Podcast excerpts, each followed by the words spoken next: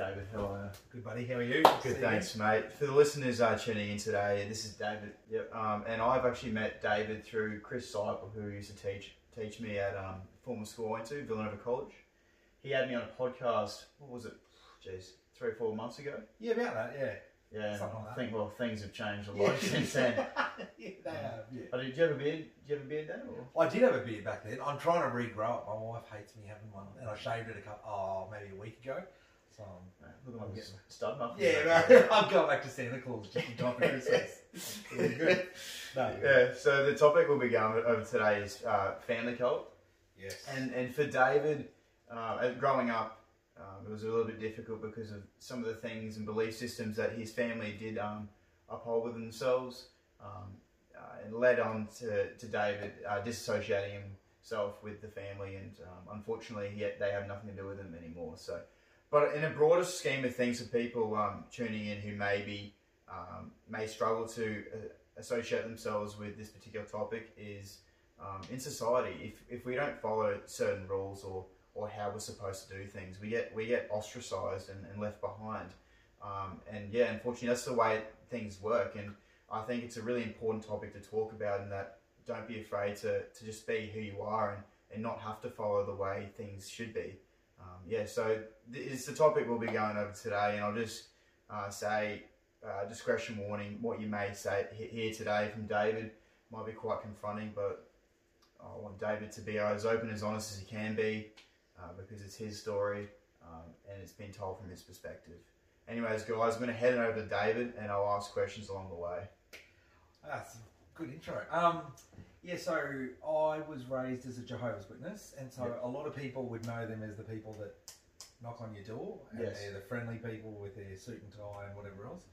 Um, and so most people would think of them as a religion, but if you actually look into it and you look at what the definition of a cult is, they fit almost every single Mm. criterion of what a cult is.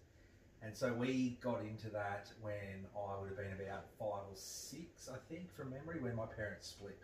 So some of my mum's family were in it, some weren't, and my mum and dad were never in it, and they hated it uh, until the time they split. And then when she was vulnerable in a state of sort of despair, uh, they got her, and they promised her or sold her this story of like, um, oh, it's ridiculous to get into their beliefs, but they sold her this really great, wonderful sort of happy life story that Yeah. you enjoy as a Jehovah's Witness and that you enjoy after death as a Jehovah's Witness. So Mm. like their next life thing. And she was in it, and so from then on, we were raised as Jehovah's Witnesses. Um, I should probably say, like, I mean, I'm going to sit here and tell you some bad stories about being a Jehovah's Witness and my personal experience, and um, but I guess there are some aspects of it that were really good. Yeah. Like, I mean, you had a like a group of friends that you always hung out with, Yeah. and you didn't have to do anything to be friends with. Um, they were always there. So you went to your church, and that was your group of friends. So I guess it's probably not a bad thing in that, like, you know, you felt like you could rely on them in, in the, the uh, darkest of times. Well, maybe because the whole nature of that relig- that religion, I'll call it a religion, whatever you want to call it, but the whole nature of it is to be as holy as you can, and that involves dobbing on everyone else. Oh, if you see them doing joking. something bad, no, mate. So like, I had my mum dob on me for things that I was doing as a child growing up. Like, tw- yeah, mate. So I would have, they have, uh, so the equivalent of their priests are called elders Yep. and they would have elders come to your door. Back to we were we were raised in it, and uh, my dad and mum when they separated, he wasn't in it, and mum was. So I had this sort of like my brother and my mum and I were, and I had this sort of half life where you would go with dad on every second weekend, and it'd be parties, birthdays, fun, and then you'd go back to mum's house, and it would be Bible study, Bible study, church, church, Bible study. And, and what do you what do you think? Like people are part of this community. Why why are they so like focused and oriented on Bible studying and and you know the bigger and better questions of life as opposed to just the smaller basic things and and what your dad could provide for you. Uh, they're directed to Yeah. by the group that runs it. So they are forcibly, uh, they are forced to do it. And so if you understand the nature of how it works, so growing up, it's changed a little bit now. It's a little bit less intense. Um, and I don't mean less intense. It's not. It's just different. So when I grew up, for example, my week would be I would come home from school on a Monday and I would have Bible study. Just we would study the Bible ourselves and the publications that that religion put out, their magazines. Wow. Tuesday night from 7.30 till 9.30 we would go to church. Wednesday night we would do Bible study for the Thursday night because then Thursday night we would go and do another Bible, st- uh, another church session, but it'd be an informal sort of one at someone's house that we all did. Then Friday night you would come home and prep, do your preparation for witnessing the next day. So then Saturday morning you would go door knocking, witnessing. Saturday afternoon you had a bit of time to yourself, but then you had to prep for Sunday, which was the other meeting. So you Huh. would prepare the watchtower for Sunday, There's no break, no break at all. mate. And that's the nature of some of those organisations. They never give you time to think for yourself. Mm. If you have time to actually stop and think and stop the programming, then um, I always think of it as I always use the term when I explain to people as you need a circuit breaker. You need something to shock you into um, stopping what you're doing and looking at it. Yeah. And when you're in it, you don't have time to do it. I read a book once by a guy, uh, Steve Hassan, and he's quite an expert in the field of cults. And he wrote a book called Combating Cult Mind Control. And he talked about his experience in the Moonies. And his family actually worked so hard to try and break him out that they kidnapped him and held him against his will for a few days. I think it might have even been like a week or something. And he ended up, I think, even jumping out of a hospital uh, window to try and get away from. And so strong was the programming. And eventually, he finally had this moment where he realised, and it all sort of came tumbling down. Um, And what and what why do you think people go to such an extent to, to, to stick with this uh, mentality that, that this community you know tells them what they should and shouldn't be doing is it is it because they're afraid to be vulnerable and they're afraid that if they don't follow these particular teachings that that they won't end up in the That's happy part place it, in the yeah. happy place where they're they're Yeah. told to believe that they will end up going to Yeah, so like I mean, it, I guess it depends on the perspective of the person you're talking about. So the rank and file Jehovah's Witness, they want to end up in what they call the new system, which is like heaven for Catholics, but it's a different version. But it's the same sort of concept. yeah They want to end up there, and so they have to do everything they can that the organisation says they need to do, because the organisation is directed from God, allegedly, and they have to do everything that that organisation says. So they just do it because they believe that Jehovah God is judging them and he's using this organisation to direct them, and to go against the organisation is to go against Jehovah God himself, and so they follow blindly. And then, and when growing up, I mean, simple things is like just bringing, bringing like you know a maid over to your house Doesn't happen. doesn't happen. No, so no birthdays as a Jehovah's Witness, no Christmas as a Jehovah's Witness.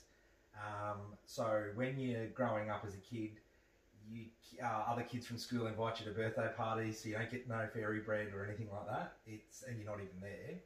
Um, the worst part, and this happened to me a couple of times, uh, is when you actually go witnessing and you knock on the door of a party that you're supposed to be at, and you're like ten or eleven, Yeah. dressed in suit and tie. feeling embarrassed. Oh, mate, it is the worst feeling. Like, I mean, there's obviously worse things in life, but it's really a difficult spot to be in because you don't even understand it as an 11 year old or a 12 year old or a No. 13 year old. Like, most 30, 40, 50 year olds that I talk to that were in it, if you question them on their beliefs, they don't even understand it.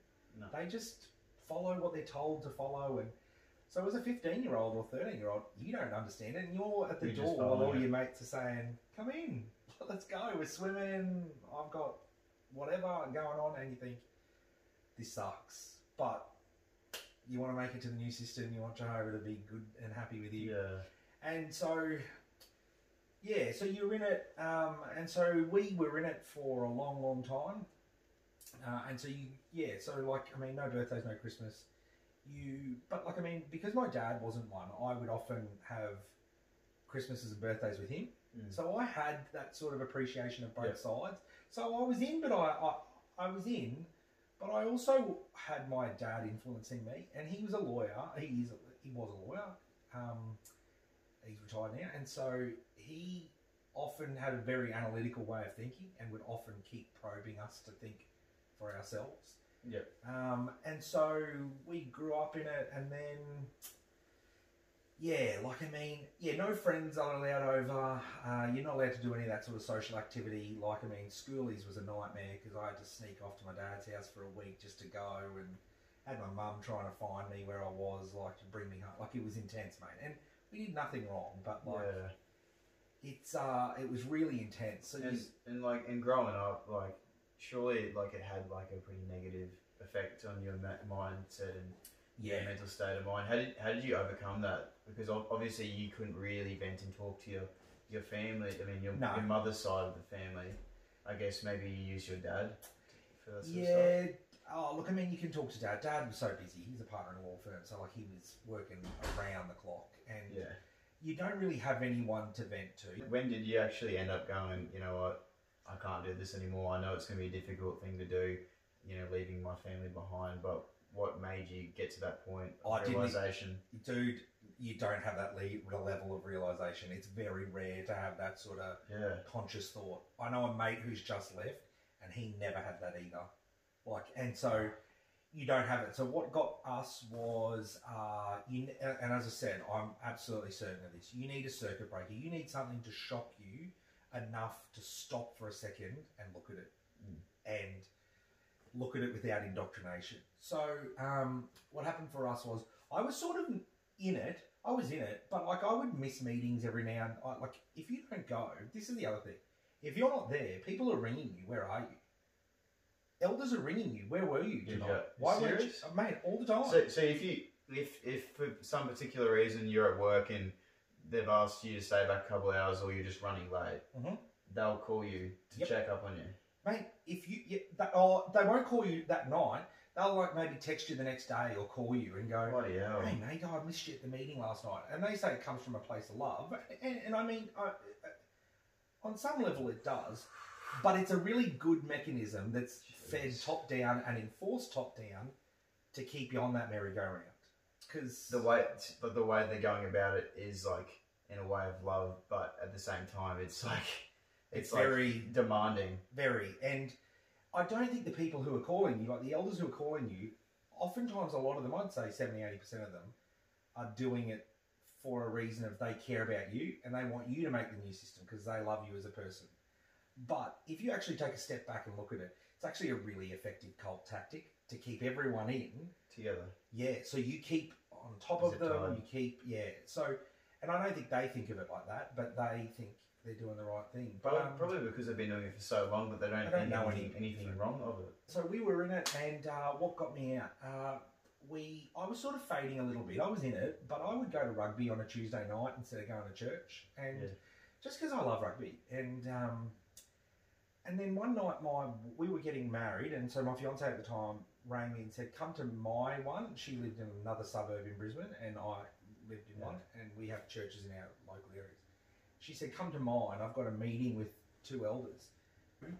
and I went, and this is like, mind you, so I probably should have said, so this is a week out from our wedding. So this is the Tuesday night before our wedding on the Saturday. Hmm. And she said to me, it's a bit odd that they're having this discussion with us we were using their Kingdom Hall, that's what they call their church, for our ceremony. Hmm. And I come into this meeting and they were shocked that I was there and they said, What are you doing here? And I said, Well, Ash has asked me to be here. And they said, Well, we were really hoping to talk to Ashley they then start this conversation and they present to us all they an hour and a half meeting and they start the meeting by saying to us look no decisions have been made we've just been made aware of some information so someone's dobbed on us and they said we've been made aware of some information and it's uh, been brought to the attention of the body of elders and we want to just gauge your heart condition and no decisions have been made well we should reiterate that no decisions have been made and I was like, what is going on? We've done nothing wrong. Like, I don't even know what you're talking about. What the hell are you talking about? Uh, Then they put a photo to me and say, well, lucky you're here because we've got this photo of you. So, and he's been stalking on, this is long before Facebook. This is another platform called Bebo. And it's onto my profile, which I don't even have anymore. I closed it down. So he must have used some like web, web archive tool or something. Or someone has kept that photo themselves and handed it in when they've dogged. And it was a photo of myself, my brother, and uh, our best friend at the time. Uh, And we did this thing with these girls where we dressed up in their clothes, they dressed up in ours, and we did this catwalk, and whoever did it best, we were on the piss. And, Just a piss take, yeah. Mate, fuck, we were absolutely hammered. And they bring this photo out and they go, this is disgraceful. And so we have these long back and forths and trying to reason with them and say, look, it's, it's an honest mistake, mate. Because in that religion, you get married only when you're baptised in it, and you don't get married to, so you're not in it, and I'm in it. And if you're a girl, I wouldn't be allowed to marry you. And so that was part of the problem. Was one of the problems was, and this is what we were saying to him. We were saying, you know, other people in our family have got married and they haven't been um, baptized. They're not in it. We waited until we were. We did the right thing because we were good Christians, quote unquote. Mm. And we want to get married in the Kingdom Hall and we want to do the right thing. And this guy was just a dick and got into this sort of like ideological sort of dick measuring contest, really. And he then said to me, What would people, and they say this, in the world, so everyone who's not a Jehovah's Witness, they would say, What would people in the world think? And I said, I don't know. I can't speak for people in the world. I know what my dad would think. He would think it's insane that you would um, cancel, a, like, that you're thinking about cancelling a wedding. And then I walked out and I literally never went. I went back to another three or four meetings in my entire life after that. And I stopped going after that because I was really out of pride.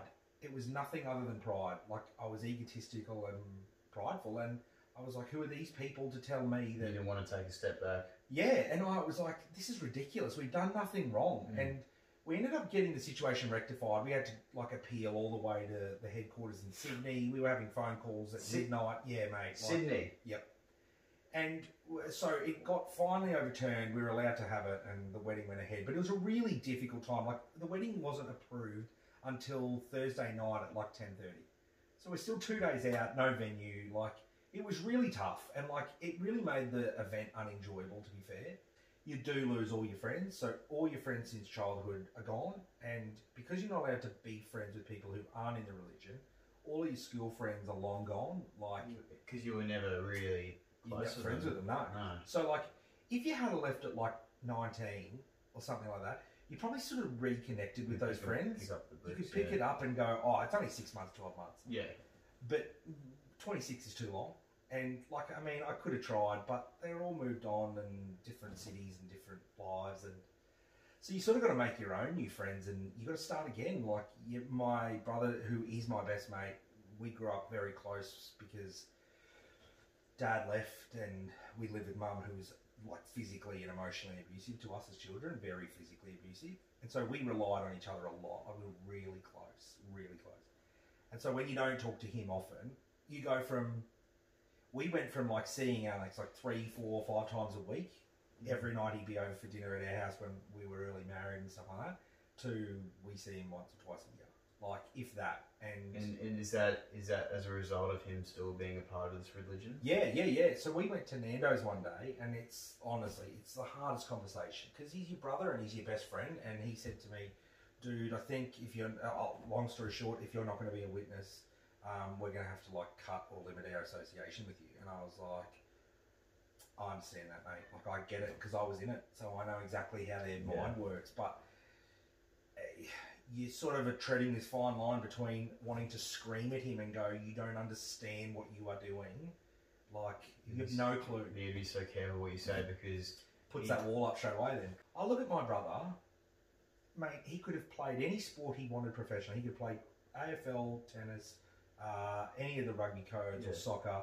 No joke, professionally, and never pursued any of them because you're a Joe's witness. You can't play competitive sport. Like yeah.